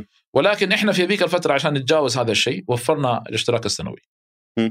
وأضفنا عليه مميزات إنه إذا اشتركت سنوي نعفيك من شهرين أوكي فتدفع حق 10 اشهر وتأخذ اشتراك 12 شهر وكم تقريبا نسبتهم اللي سنوي مقابل شهري؟ آه، اللي اللي كان جاء تحول كله في البداية. وحتى حتى اليوم الأغلبية سنوي اللي بيجي يجرب في البداية هذا اللي بياخذ شهر شهرين ثلاثة أو اللي آه، يعني منتجاته من النوع اللي بتتوفر في فترة وما تتوفر في فترة أو اللي أصلا شغله موسمي هو ما يشتغل إلا في المواسم. فهذول اللي ماشيين على نفس النمط اللي هو الشهري آه، الأغلب اللي شغال كتجارة حقيقية فعليا أخذ الاشتراكات السنوية والحقين الاشتراكات الشهرية أو حتى اللي يخلص اشتراكهم سنوي كيف تحفزهم إنه يجدد ويدفع ويستمر معك؟ إذا هو فعلا طبعا محتاج المتجر مو اللي يوقفه. أيوه. هي هي الفكرة إنه زي ما قلت لك إنه إحنا أسسنا قسم اسمه نجاح العملاء والأساس إنه هذا القسم هو هذا دوره أصلا. إنه إذا استمر التاجر يبيع ومبيعاته تنمو هو حيستمر يشترك معك. م. هذه الفكرة الاساس حقته ولا راح تواجه معه مشكلة في التحصيل؟ إلى الآن ما واجهنا مشكلة في التحصيل مع أحد لأنه هو بت هو بتتقفل عليه الخدمات. أوتوماتيك يعني يتقفل عليه دفع الكتروني يتقفل عليه الدومين يتقفل عليه كذا أشياء. فهذه اللي من من الأشياء اللي يعني اللي تخليه يستمر في في الدفع. هل فقدت عملاء لأنه ما جدد ووقف متجره وزعل هو في الموضوع ذا وقرر يطلع؟ مره مرة نادر لكن حصلت. م. حصلت وتم توضيح الفكرة لهم وكذا لكن في ناس تعرف يعني زعل قال خلاص ما أبغى. في ناس زعلوا ورجعوا وفي ناس زعلوا وصالحناهم يعني اديناهم عرض وكذا ومشي الموضوع يعني مختلف. يعني أنت تتعامل مع القضية بقضيتها يعني ما ما تحولها إلى رأي عام لأنها فعليا هي ما هي رأي عام. يعني هي مرة نادرين جدا اللي يزعلوا من هذا السبب يعني. والآن كشركة تقنيين اثنين يعني عادة يكونون يكملون بعض الشركة بس الآن كلكم ما شاء الله تقنيين. كيف قدرتوا تديرون تديرون موضوع الجولات الاستثمارية، التسعير، الأمور اللي اللي, اللي داخلة بشكل عميق في البزنس؟ هي في الحقيقة أنا كانت عندي فرصة في 2007 إني أدرس آه، ماجستير في ليفربول. كانت آه، كانت عندي أكثر من آه، آه، كان عندي أكثر من مسار وكان عندي أكثر من اختيار ممكن أروح. فأنا فكرت إني بدل ما أستمر في ال- في التقنية آخذ جانب إداري. م. وبدل ما أروح للجانب الإداري البحت أو يعني إدارة أعمال وزي كذا فرحت لجانب نظم المعلومات الإدارية اللي هو خليط بين التقنية وبين الإدارة. فكنا أنا ونواف كل ما تناقشنا في مواضيع إنه هذه لا نسوي بهذه الطريقة نبرمج كذا وناخذ هذه التقنية وكذا فنواف كان يقول لي سلمان لو إحنا الاثنين ركزنا في التقنية فمين يمسك ال business؟ فكان هذا الشيء اللي دائما يحفزني إنه أنا أرجع أركز على ال business مرة ثانية. فيمكن هذا الشيء اللي ساعدنا بس أنا- كلكم التقنية متأصلة فيكم نعم فهل هذا يأثر على قراراتكم في الشركة وعلى طريقة عملكم فيها؟ في في في البدايات كان التحفيز موجود من الطرفين. يعني كل واحد بيضيف جزء احس كذا مهووسين بالتفاصيل التقنية أكثر من ال... في البداية نعم وما زلنا إلى الآن وبنزرع الشيء ده في الفريق إنه لما نيجي ال- أي شخص جديد لما نيجي لازم يكون عنده هذه الدقة في المواضيع التقنية لأنه في الآخر أنت بتخلق منتج م. والمنتج هذا مهم جدا إنه إنه يوصل ل يعني لمراحل قريبة جدا من الكمال لصعوبة الوصول للكمال بس ظل ال- السعي موجود إنه أنا أسعى لي أكمل ما يمكن في كل ميزة من المميزات اللي تطلع تطلع بأفضل ما يمكن. آه وهذا السعي هو اللي بيخلي يعني هو اللي إحنا بنحاول يعني نخليه موجود في الروح حق الفريق التقني. فوجودنا إحنا الاثنين كناس متمكنين في التقنية في الأساس بيسهل علينا توصيل هذه المعلومات لل- للفريق، إحنا بنعتبر الفريق التقني هو الأساس حق سلة. ومرينا بمستويات كثيرة خلال فترة السنتين الماضية بالذات إنه كانت تجينا فرص إنه نتوسع على على مستوى زي ما تقول أفقي بدل ما يعني نستمر اننا إحنا نكون متخصصين في التقنية ونستمر في نطور تقنيا فقط. ولكن آه، اتخذت القرارات في أوقاتها إنه إحنا ما نروح لهذا التوسع. نستمر في التركيز على التقنية وعلى المنتج فقط. حلو فأنت تبغى تكون منصة قوية متكاملة فيها نعم. تربط مع كل الخدمات اللي يحتاجها التاجر تسوي جميع أنواع الأتمتة اللي أي إحنا نوفر على التاجر إنه هو ما يحتاج يتكلم مع فريق تقني. هذه نقطة أساسية على السطر. هذا الهدف الأساسي في سلة اليوم إنه أي تاجر صغير كبير enterprise medium ايا كان الحجم حقه إنه هو حيلاقي غايته في سلة. إذا في شيء مو موجود اليوم حيلاقيه قدام موجود. تمام بس آه، خلنا خليني أدخل على موضوع المنافسة الآن. أبغى أتكلم عن آه، منافستكم مع زد تحديدا بما إنه أكثر يعني شركتين يطاحنون الظاهر في ال social media. أنت ذكرت النقطة قبل شوي إنه ما نبغى العميل يتكلم مع أحد من عندنا. يعني نبغاه يدير أعماله بالكامل بنفسه. صحيح. بينما أشوف مثلا في زد قد يكون عندهم جانب اللي لا نبغى إحنا نتواصل مع العميل ونبغى نشتغل معه عن قرب تمام آه، ما تشوف هذا يعطيه يعطي العميل آه، ميزة في إنه في اهتمام أكثر فيه في احتياجاته في فهم وش يبغى يسوي في المنصة، ليش تبغى تبعد عنه؟ ليش تبغى تقول لا له؟ هو إحنا إحنا ما نبغى نبعد عنه إحنا موجودين م. مع العملاء وموجودين بنسوي نفس الأشياء اللي كمان آه، يعني أي شركة يعني لو تبغى تنجح لا يمكن إنها تنجح بدون ما يكون العميل هو جزء من نفس عملية اتخاذ القرار في تطوير المنتج نفسه م. إحنا بس الجزئية اللي إحنا بعدنا عنها أو نحاول إنه ما نكون جزء منها اللي هو الجانب اللي العميل يجي يقول آه، فرضا كمثال صغير إنه جهز لي المتجر. زي فرضا اليوم تجي نجي نقول للناس آه، هل نلاقي خدمة موجودة في السوق واحد يقول أدفع لي فلوس وأنا أسوي لك حساب على إنستغرام فرضا يعني كمثال ما حنلاقي. ليش؟ لأنه بسيط وسهل ومجموعة من الإدخالات تسويها وتخلص هذا الشيء اللي إحنا قاعدين نسويه في السله يعني البعد اللي من العميل اللي أنا أبغاه ما بتكلم إنه أنا ما أتكلم معاه. لا بالعكس. أنا موجود معاه أنا جالس معاه أنا أبغاه يكلمني في كل جزئية صغيرة وكبيرة هو يحتاجها وأوزنها بنفس الوزنية اللي قلت لك عليها إنه أكثر من عميل لما يطلب ميزة معينة إحنا نخلي الفريق يحط هذه الميزة في الجدولة. وهذا اللي حصل إنه في في الفترة الأخيرة أطلقنا المنصة نفسها حقت المميزات أطلقناها بابليك الآن كل تاجر يقدر يدخل آه، في نفس الايقونه حقت الشات في لوحة التحكم ويلاقي عنده خيارين يلاقي عنده خيار إنه يفتح الشات مع خدمة العملاء ويلاقي عنده خيار اسمه المقترحات. م. فإذا عنده مقترح لما نضغط عليه يلاقي السيستم حق المقترحات قدامه. فيدور على المقترح حقه إذا لقاه يصوت له. خلاص هو ما يحتاج يكتب. حلو. وإذا ما لقاه يكتب وبعدين ياخذ مفتوح الجميع مفتوحة هذه للجميع ممكن منافسينك يستفيدون منها. ممكن بس هذا دائما ترى على فكرة قضية كثير منها يتك... يعني انطرحت في شركات ناشئة أنه ودنا ناخذ ال... ال... الاقتراحات هذه من الناس ونخليها عامة. بابليك إيه. بس نخاف تنسرق. هل أنت مريت في أي تجربة آه، مع أي منافس في جمال في السوق؟ تعتقد أنه بسبب شفافيتكم في أشياء أخذت منها ال- المنصة اللي أنت طرحتها؟ في كثير من المنافسين إلى الآن ما زالوا copy paste م.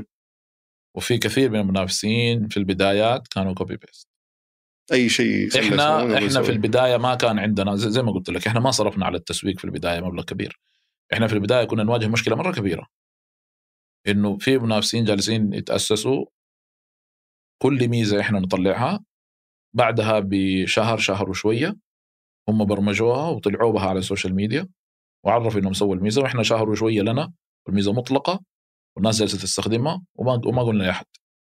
هذه مشكلة إحنا واجهناها بس هذه ما تصير مشكلتكم بشكل فعلياً. مستمر ووقفنا بعدها نطلع التحديثات واحدة ورا واحدة مم. صرنا نلمها ونطلع تحديث كذا برقم مرة أوكي. واحدة عشان يصعب عليه إنه في شهرين يغطينا بس هو متابع الناس وش يبون عندكم هو متابع طبعا إيه. المفروض المفروض كل startup يتابع عملائه مو يتابع المنافس. إيوه متابعة المنافس جزء ولكن مو بهذه الطريقة. مو إنه أنت تترك السوق كله وتروح حط المجهر على المنافس وكل شغلة هو يسويها ويتقدم خطوة تجي جنبه يتقدم خطوة تجي جنبه. لا. يعني أخلق الميزة التنافسية حقتك. بس هل في احتمالية انه تكون بالصدفة بما إنكم تخدمون نفس ال في, في؟ البداية ما كانت صدفة. اليوم ممكن تقول لي صدفة إيوه أقول لك إيوه لأنه هو يبغى نفس التجار لأن هم تلقاهم أكيد طبعا نفس النوعية بس مو في البدايات إيه. ليش مو في البدايات؟ لأنه في البدايات كانت الأساسات ما هي موجودة وكانت توجهات مختلفة، كان واضح جدا استهداف المنافس لشريحة مختلفة، استهدافنا لشريحة مختلفة. إحنا قاعدين نستهدف تجار فرضا كنا في البداية تجار الانستغرام التجار الصغار م. هو كان قاعد يستهدف من البداية تجار من نوع آخر ليفل مختلف تماما حلو. فأنت لما تيجي تقول احتياج هنا التجار فأنت المفروض تدرس احتياج هذه الشريحة. م. مو تروح تشوف إحنا إيش قاعدين ننزل والطريقة حقتنا كيف قاعدة تصير وبعدين تسوي زيها. يعني كمثال صغير أعطيك. لون لوحة التحكم. الألوان في لوحة التحكم والثيم حق لوحة التحكم نفسه. حتقول لي يعني برضو هذه صدفة؟ كيف؟ م. يعني ما لقيت ثيم لوحة تحكم غيره؟ ما لقيت color scheme غيره؟ معناته هنا كان في استهداف في البداية إنه أخلق جو من التساؤل. إنه هل في فرق أصلا؟ أوه هنا هذا ماخذ زخم إعلامي كبير وضخم وهذا ما ما حد يعرفه نسخة. فكل واحد يحس إنه هذا اللي نسخ. إي بس في النهاية ما يعني هل هي مشكلة إنك تنسخ؟ لا. آه، شيء عند أحد ثاني؟ لأنه الش- الشركات كثير هي ما. هي إشكال. هي. آلية التنفيذ اللي أنت حتسويها في الآخر وطريقتك في التعامل مع عميلك في الآخر هي اللي حتحكم الفرق حقك. بس ما تعتقد أنت النقطة اللي ذكرتها تحديدا حق اللي يصير شكلك أنت اللي سارق من أو مو بشا- سارق أنا نلطفها شوي نقول أنت تصير انت شك... شكلك كأنك أنت اللي أنت ناسخ. الناسخ نعم. إيه. نعم. آه، يعود لسبب إنكم ما تستثمرون بالتسويق برضه صحيح. يعني أنا شفت مثلا على سبيل المثال خلينا يعني لا لا هذا سبب رئيسي كان. إي يعني أعطيك مثال مثلا واضح آه، حقيقي صار وتكلم تداوله الناس. آه، زد أعلنوا مثلا عن آه، عدد الخدمات اللي ربطوا فيها. في ال social media إنه إحنا وصلنا إلى مدري كم 5000 خدمة عدد كبير من الخدمات. رحتوا أنتم رديتوا مباشرة إنه إحنا ترى أطلقنا قبل وأكثر. لا لا هو ف- العكس صار. أوكي. هو العكس صار. إحنا أنت قصدك على زابير إحنا على أطلقنا. إنه إحنا ربطنا زابير بعدنا بيوم أو يومين زد أطلق وقال إحنا أطلقناها من قبل. م. فهي الفكرة آه إحنا تكرر الموضوع أكثر من مرة بينكم على لا أظن أظن على هذه جزئية بس واحدة مرة. على هذه بس بعدين في وصلنا مبيعات إحنا إحنا أطلقنا ال- ال- نصف مليار. م. آه كان نصف مليار مبيعات تمت من خلال التجار. من خلال التجار. حلو. في بدايات 2020 آه هم أعلنوا المليار قبلنا. م. يعني آه، عادي يعني. هذه بس هذه إعلامية بحتة يعني. ما ما أظن لها داعي في موضوع الاستنساخ. أوكي. أيوه. بينما الأولى لا هذيك ميزه يعني مي- مي- ميزة الربط. يعني ترى شيء طبيعي. يعني خليني أصيغ لك هي بطريقة تقنية بحتة يعني. لما أنت تجي تربط خدمة معينة ترى ما تروح تعلن عنها فور الربط. دائما تكون تخوض لمراحل من الاختبارات. امم إلين أنت تجي تقول اليوم أنا حاطلقها رسميا. ليش؟ لأنه خلصنا اختبارات معينة. ف بالتأكيد ومليون في المية Zapier كانت موجودة في سلة من قبلها بكثير. وفي تجار فعلوها واشتغلوا عليها كثير. ووصلت لمراحل وما زالت. يعني آخر تطوير على زابير قاعد يحصل ما زال مستمر. الموضوع ما هو ما هو واقف يعني. آه، آه، لدرجة إنه يعني حتى تركيبة ال- الزابس اللي موجودة من سلة أتغيرت أكثر من مرة خلال الفترة الماضية. فالفكرة مو مو في إنه مين اللي آه، سوى الميزه أول. يعني. أنا زي ما قلت لك في البدايات لأنه المنصة كانت قاعدة تنبني. ما كانت مبنية وجاهزة. إحنا قاعدين نضيف ميزة ميزة. قاعدين نحلل الميزة ونفصلها ونفصفصها وبعدين آه، نطرحها. الإشكال لما كان يحصل متى؟ لو لو لو الميزة نزلت عند المنافس بطريقة مختلفة بتنفيذ مختلف أنا أقول لك هذا ما هو استنساخ. كل واحد شغال على سوقه. وهذه ممكن الصدف. ممكن ممكن ممكن أشياء مرة كثيرة. أنا اما لما تنزل لي نسخة بالضبط بنفس الطريقة بنفس الأسلوب بنفس هذا هنا هذا استنساخ محض يعني. فهنا كانت ال- الإشكال في البداية م. ومرينا فترة ويعني أصرينا إنه إحنا ما نسوي آه، تطوير إلا مع ثلاثة أربع شريحة وهذه واحدة من الممارسات ترى أنا حتى أنصح بها لرواد الأعمال اللي هي إيش؟ إنه أنت يكون عندك شريحة من العملاء تسميهم عملاء الاختبار. م. هذه يعني مهمة جدا وتلاقيها في الكتب يعني في بعض ال أو حتى بعض بعض الموجهين وبعض المرشدين آه، اللي في السوق حق آه، ريادة الأعمال ترى ينصحوا بهذه الطريقة إنه يكون عندك عملاء هذول ترستد هذول ثقة هذول عملاء شريحة مرة في يعني تواصل مباشر 10 معهم. 20 50 هذا هذا عميل مرة مهم عندي م. وأنا أعطي له الميزة في النسخة الأولية م. كم كمثال صغير إحنا لما جينا نبغى ندشن خدمة ال- التطبيقات يعني في تجار زي ما زي ما قلت لك ال- الزخم كان تط- تطبيقات مو متاجر إلكترونية ففي تجار جو قالوا إحنا نبغى تطبيق إلكتروني تطبيق للمتجر حقنا فليش يا سله ما توفروا لنا التطبيق؟ إحنا تأخرنا في تدشين التطبيق سنة وشوية عن أي منافس ثاني موجود عندنا في السوق. وعنده تطبيق لسبب جوهري أساسي أنا ما أبغى أدشن الخدمة هذه بطرف ثالث. لسبب إنه أنا حارجع التاجر لدراسة السوق ودراسة فريق التقنية وأتكلم مع التقني واتك... أنا رجعته لنقطة الصفر أنا ما استفدت شيء أنا هدفي الأساسي في سلة إنه ما بس يتكلم. كيف تو- ممكن توضح كيف الطرف الثالث يعني إنك تقول له خلي الشركة هذه تطور لك تطبيق؟ فرضا يعني. إيه. وهذا اللي حاصل ترى في السوق اليوم. م. مزودين خدمات التطبيقات مو نفس حقين المنصات إلا إحنا. أنتم الوحيدين اللي إحنا الوحيدين اللي- أنتم اللي تسوونه. وحتى التطبيق أنت تسويه اليوم صفر coding صفر شخص آه، برمجي صفر احتياج لأي شخص تقني. م. اليوم هذه المنصة اللي قاعدة تخلق تطبيقات المتاجر في سلة هذه المنصة حتى لو عكستها اكاديميا كمخرج تقني ترى ال- اللي موجود في العالم كله يخلق هذا الشيء؟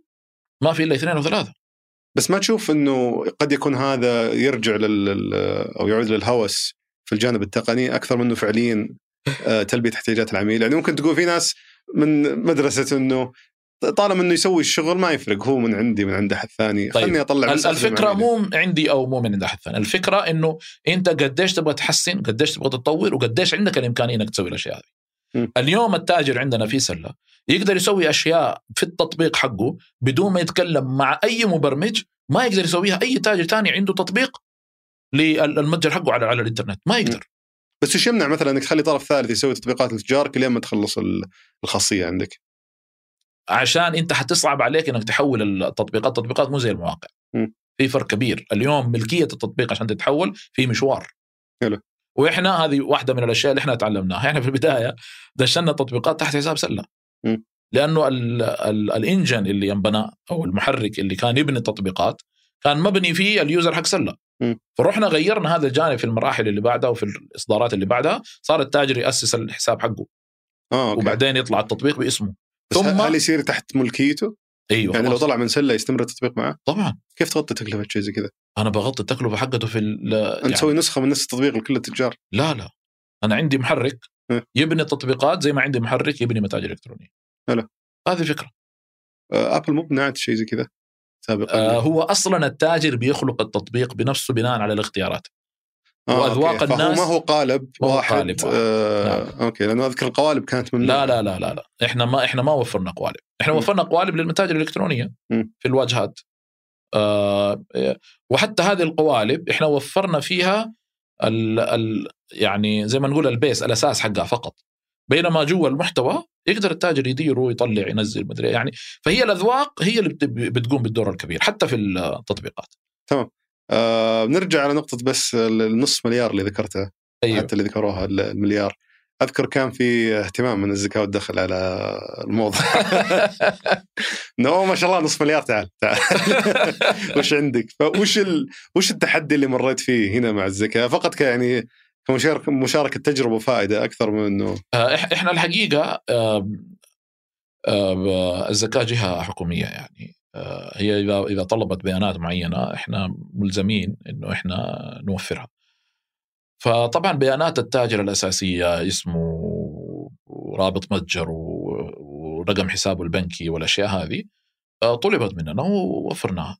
فهم بعدين تواصلوا بطريقتهم شافوا المبيعات بطريقتهم وقدروا يتكلموا مع التجار عشان آه، الضريبة كنا وصلني إنه كان التواصل المبدئي إنه بيطلعونها منكم الزكاة لا لا. مم. آه، إحنا لا ما ما صار. أنا ما أعرف الش- الشركات الثانية. إحنا اللي صار معانا في في جانب آخر اللي صار في يعني نقاش ما كان الموضوع بالسلاسه اللي أنت قلتها يعني هذا الأكيد. آه، هي هو الإشكال كان خليني أقول لك على جانبين. إحنا عندنا يعني قسم ال- المالي والقسم القانوني. القسم المالي والقسم القانوني هم اللي يعني آه، امتنعوا في البداية. ال- القانوني برر قانونيا إنه أنا مو ملزم اني أوفر لك البيانات. ليش من أي منطلق؟ آه، في في بنود لسياسة الاستخدام في سلة أوكي فهي ما لها صلاح بالحكومة يعني الزكاه قالت لك أنا أنا مو شغلي يعني هذا شيء بينك وبين التاجر. ف فرجعنا للبنود نفسها ولقينا إنه البيانات الأساسية أصلا إحنا كاتبينها من أول يعني إنه هذه من حق أي جهة حكومية إذا طلبت مننا يعني إحنا نزودهم بها صح. وجماعة ما طلبوا أشياء يعني ما يبغوا وبعدين غير كذا هذا شيء يخص اقتصاد الدولة والضريبة أصلا يعني المفهوم حقها لسه جديد قاعد إحنا قاعدين نحاول نتعايش معاه يعني إلى الآن ك ك كاقتصاد يعني. وأظن سنة سنتين من الضريبة في في الاقتصاد تعتبر لا شيء يعني كأنها أسابيع في ال في ال في الشهر المالي مو في السنة المالية. ف فهذه هذه الجزئيات اللي كانت. الإدارة المالية تقول طيب إحنا إذا فتحنا الخط انت مستقبلا حتزود. قلت له أوكي أيوه حتزود. ليش لا؟ فصار في حتزود البيانات. يعني إيه. تجار جدد جو الشهر اللي بعده والربع اللي بعده والربع اللي بعده. آه لازم يصير في تبادل بيانات طبعا. باسم استمرار. فالماليه كان هذا الهاجس حقه إنه هذا ح... يعني هذه الجهة كزكاه حت حت حتقصدني كل ربع غير أنا حرفع الملفات حقت الشركة أنا حضطر أرفع آه، بيانات التجار. كل مرحلة جديدة البيانات الجدد لازم ارفعها مرة ثانية. هم ياخذونها منكم للمطابقة ولا أنا ما أعرف إيش يسووا. أوكي ليش ما ياخذون من التاجر مباشرة؟ لأنه في تجار ما هم مسجلين إنه نظام التجارة الالكترونيه إيش يقول؟ مو لازم التاجر يكون عنده التاجر الإلكتروني مو لازم يكون عنده سجل تجاري ممكن يكون فرد بس مسجل في معروف ومطلع شهادة عمل حر إحنا سوينا حملات توجيهية وتثقيفية وكذا وكذا بس ستيل في ناس ما بيخضعوا لل لهذه الضوابط ما يلتزموا بالضوابط. أيوه. فهذه في هذه الحالة المفروض يجي له إنذار يجي له توجيه يجي له كذا بطريقة ما. فهم بيقوموا بهذا الدور لأنه إحنا مو جهة تشريعية ولا جهة حكومية رسمية نجبر التجار. إحنا هذه سياستنا يعني. إحنا ما نجبر التاجر على شيء. إحنا نثقف نعلم نوجه آه، نسوي محتوى. يصحح الأخطاء اللي موجودة. ولا حتى تدقق على موضوع أدقق. الرقم الضريبي ولا أدقق عليها. ادقق عليها بإنه يكون مدخل ويكون صح ويكون كذا آه، بموجب المعايير اللي موجودة في الزكاة وكذا. ولكن أنا ما أقدر أضبط. يعني لو هو حط رقم ضريبي لجهة ثانية أنا ما أقدر أضبط هذا الشيء. إلين الشيء ده إذا وفرته زكاة وقالت والله أنا أعطيك مطابقة. وقتها ممكن زي فرضا اللي موجود في النفاذ الوطني كخدمة أو كخدمة موجودة في شركة علم اسمها يقين كخدمة موجودة في ثقة اسمها وثق وهكذا. فهذه الخدمات هي اللي ممكن تضبط هذا الشيء لأنه هي مرخصة إنها تقدم هذه الخدمات. فإذا الزكاة قدمت هذه الخدمة حقت المطابقة ممكن إحنا نستفيد منها. غالية مرة حاليا. وغيرنا يستفيد منها. ما ندري. إلى الآن الشغل كله يدوي وحتى يدويا صعب إنك انت تطابق بس أنتم عليكم زكاة الاشتراكات فقط. إحنا علينا زكاة الاشتراكات. آه الإشكال اللي حصل نرجع للنقطة حقت الإشكال. الإشكال اللي حصل في المتاجر المجانية. آه أي خدمة مجانية آه تصنف في مفهوم الضرائب هدايا. أوكي. والهدايا لها بنود. طبعا هذه هذه معلومات محاسبية. أنا قاعد أعطيك ما أنا تعلمته. يعني ممكن شيء يصيب ممكن شيء يكون يعني غير صحيح.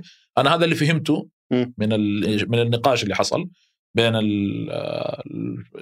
الفريق حق سلة وفريق آه، مصلحة الزكاة. إنه آه، هذه الهدايا لها يعني limit سنوي. ما يمديك تتخطى هذا ال limit okay. فهم جو قالوا قدر المتاجر المجانية بتقدير آه، تكلفة وأدفع عليها ضريبة. أوف. أيوه. هذا هذا الإشكال اللي حصل وهذا الإشكال تصير أنت تدفع ضريبه نيابه عنها لأنها مجانية؟ لأنها مجانية.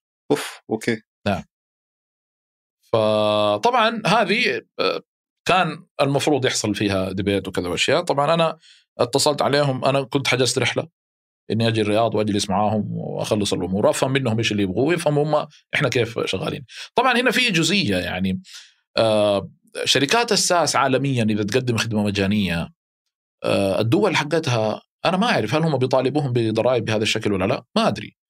بس اللي أنا فاهمه إنه في خدمات مجانية المفروض ما ما يندفع عليها شيء. وكيف حلت المشكلة؟ آه سوينا أنا أنا أنا تواصلت معهم عشان آخذ موعد.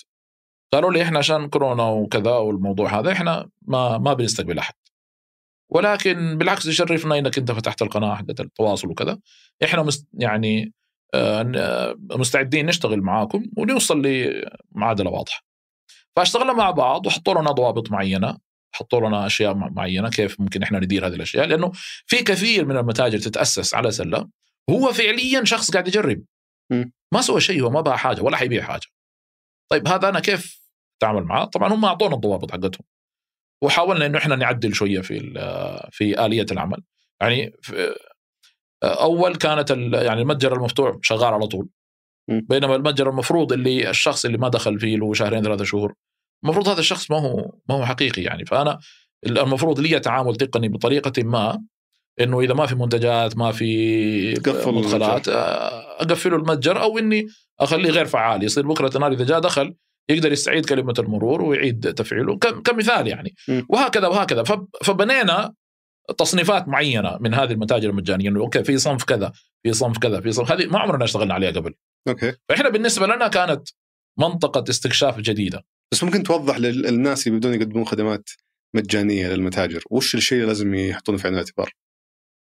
خدمات مجانية؟ لا الخدمات مو مو بهذا الشكل. أو باقة مجانية مثلا. أيوه ضريبيا كيف راح يتعاملون معها هو إلين ما إلين ما الزكاة تطالب هو ما عليه شيء. هو الإشكال لما الزكاة تجي تطالب. فأنتم بس انت فيكم مطاف إنكم ما تدفعون شيء. لا لا دفعنا. عن المتاجر المجانية؟ أيوه. أوكي. أيوه.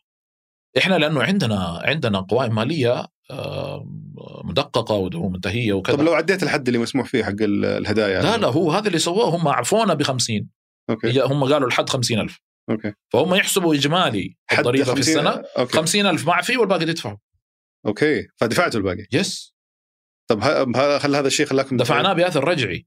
إيه. من, من, من, من أول يوم بدأت المنصة فيه. أوف. هي من مايو 2018 إحنا بدأنا. إلى آخر 2020 يا ساتر. يس غيرتوا شيء طيب في الاشتراكات المجانية؟ أنت ذكرت لي التغييرات اللي سويتوها في طريقة تصنيفكم للاشتراكات المجانية نعم. بس كملت زي ما هي, هي وما زلت تدفعون ضرائب عليها؟ لا حندفع بس على جزء مو على كل الأصناف. على الجزء اللي فوق ال 50000 لا لا لا.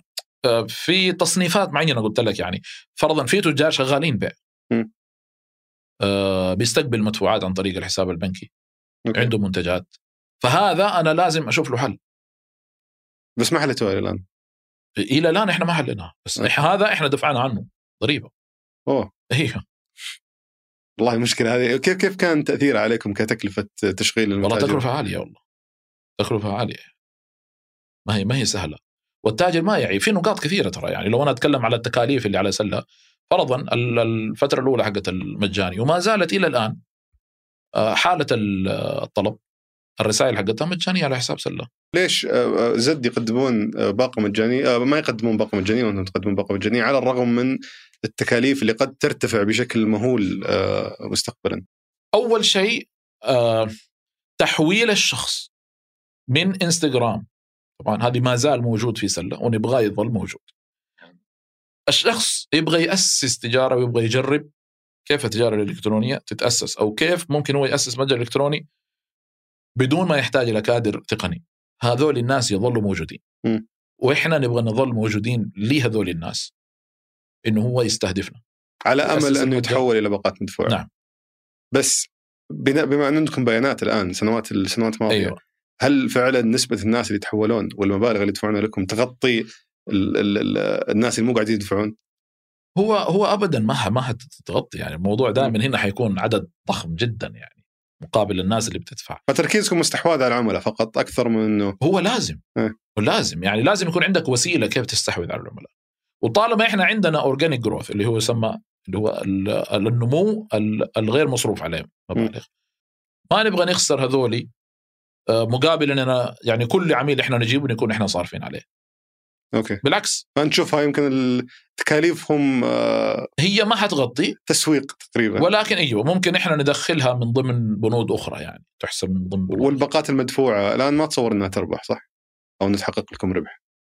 مقابل التكلفة التقنية لتشغيل المتاجر هذه. آه مو مرة عالي. م. أيوه. لأنه التكلفة لو أنت تجي تشوف التكلفة اليوم طبعا فرق كبير مرة عن السابق. آه اليوم المنصة في في مرحلة يعني زهو يعني فوق فوق فوق النمو يعني. م. الحمد لله. حتى تقنيا اليوم الأشياء اللي موجودة آه شيء آه، أنا كشخص تقني وفاهم في أشياء مرة كثيرة في الأشياء اللي قاعدة تصير. أنا أنا أنبسط اليوم. لما أنا أشوف طبعا أنا قبل سنة لو تيجي تكلمني أنا ما كنت مبسوط. م. أنا كنت أتعب ونفسيا آه، آه، مجهد. ليش يا جماعة مو قادرين نسوي كذا؟ ليش يا جماعة مو قادرين نسوي كذا؟ ليش يا جماعة مو قادرين؟ فهذه كانت تساؤلات دائما إنه في عندنا القدرة في عندنا الإمكانية. أنا ما أبغى أتدخل في الجانب التقني أبغى أركز في الجانب حق البزنس والأمور هذه. آه ولكن ترى في نواقص مرة كثيرة. اليوم أنا أقول لك إن شاء الله آه ما عندي هذا الهاجس الحمد لله. حتى كمنصة على على نظام السيرفرات أو كمنصة على موضوع عدد المستخدمين أو على آه، مرحلة النمو وما بعدها اللي قاعدين نمر بها الحمد لله آه، لا إحنا وصلنا لمراحل أنا أقدر أقول لك اليوم لا الشباب اللي بيسووا مرة ممتاز الحمد لله الكادر اللي عندنا الآن؟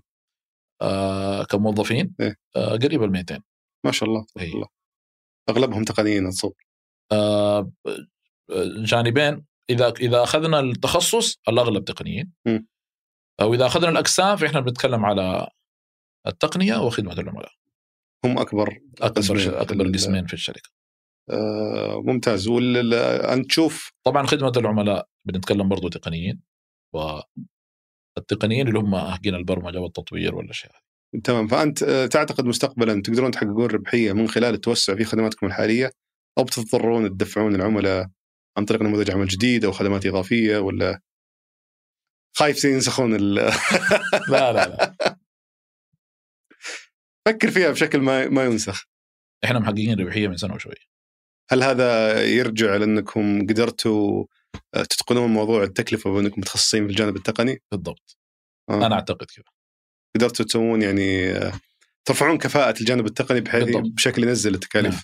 ممتاز والله نعم. خبر جميل هذا جدا طيب بما إنه وصلنا لنهاية الحلقة بسألك سؤال اللي أسأله لجميع الضيوف اللي نستضيفهم البودكاست لو بيرجع فيك الوقت الأول يوم أسست فيه سلة بنفس خبرتك بنفس تجاربك الحالية وش الأشياء اللي بتغيرها وتتجنبها؟ طبعا أول حاجة أنا أنا ما حستنى المراحل دي كلها وأجيب هذه المميزات إلين مدري خلاص حبنيها مرة واحدة. م. بس ما راح يأخر إطلاقك؟ طبعا حغير هنا في الجانب حق الكادر. م. حأجيب الكوادر اللي من نوع مختلف شوية. اللي أنا جبتهم في الأخير. اللي هو مشو؟ يعني في البداية تعرف أنت بتجيب كادر آه، يبرمج لك أشياء معينة يسوي مهارات معينة تحتاجها تدور فيه. بعد مرحلة معينة لما تبغى يعني احتياجك يكبر وتبغى تبغى عقل مختلف. مو تبغى مهارات مختلفة تبغى عقل مختلف. فهذه يعني الخبرة دي لو كانت موجودة من أول كنت ركزت على العقل من أول. م. كان فرق معايا. كان العقل جاب عقول بدل ما مهارة يجيب مهارات. أوكي. حتفرق. تعطيني مثال زي إيش؟ آه يعني مثلا آه جبت واحد من المبرمجين. هذا المبرمج كان فكره مختلف وما يبغى يظل طول حياته يبرمج. يبغى يتطور يبغى يصير آه، فرضا مدير مشروع مدير فريق مدير مشروع آه، آه، مدير منتج. مدير إنتاج مدير آه، هذا العقل اللي تبيه ولا؟ هذا العقل اللي أنا أبغاه أنا أبغى العقل اللي هو ينمو بنفسه م. وهذا الشخص اللي هو يعني عنده بالذات يعني فرضا كمثال نفس المثال هذا ولكن أختزله على السيرة الذاتية أبحث عن الشخص اللي ماسك مسار في الدورات اللي هو جالس يخوضها بنفسه م. هذا self learner هذا متعلم ذاتي حركز على الناس دول okay. لانك تعرف إنه طول ما الشركة تنمو هو قاعد ينمو معها ويساعدها تحقق. ولكن حأجري معاه محادثة بسيطة جدا بعد ما أدخله في الفريق حقي. اللي هو؟ حاعطي له استراتيجية الشركة. هذه ما كنت تسويها سابقا. لا. آه. لما حاعطي له الاستراتيجية إيش اللي حيصير؟ أنا ما أحتاج إني أزرع فيه إيش الدوره الثانية اللي حتاخذها. خلاص هو self learner هو بيتعلم بنفسه. هو حيخلق لنفسه شيء مطابق مع الاستراتيجية حقت الشركة. نشوف مهم إنك يعني تنقل اشخاص اللي عندهم الدافع الداخلي إنهم يتطورون يتعلمون بالضبط. بالضبط. هذا هذا أهم عنصر ممكن تجيبه في الفريق. جميل. الله يعطيك العافية سلمان. استمتعت جدا في النقاش معك. هذا كان بالنسبة لحلقة اليوم. شكرا لمتابعتك الحلقة. إذا عجبتك أتمنى تدعمنا بالنشر والتقييم في iTunes. وإذا عندك ملاحظات يا ليت تشاركنا إياها على حسابي في تويتر دبيان أو إيميل البرنامج سوالف ثمانية dot com شكرا لفريق سوالف business في الإنتاج مرام ضبيبان في التصوير صالح باسلامة وفي هندسة الصوت محمد الحسن. كان هذا سوالف بزنس أحد منتجات شركة ثمانية للنشر والتوزيع.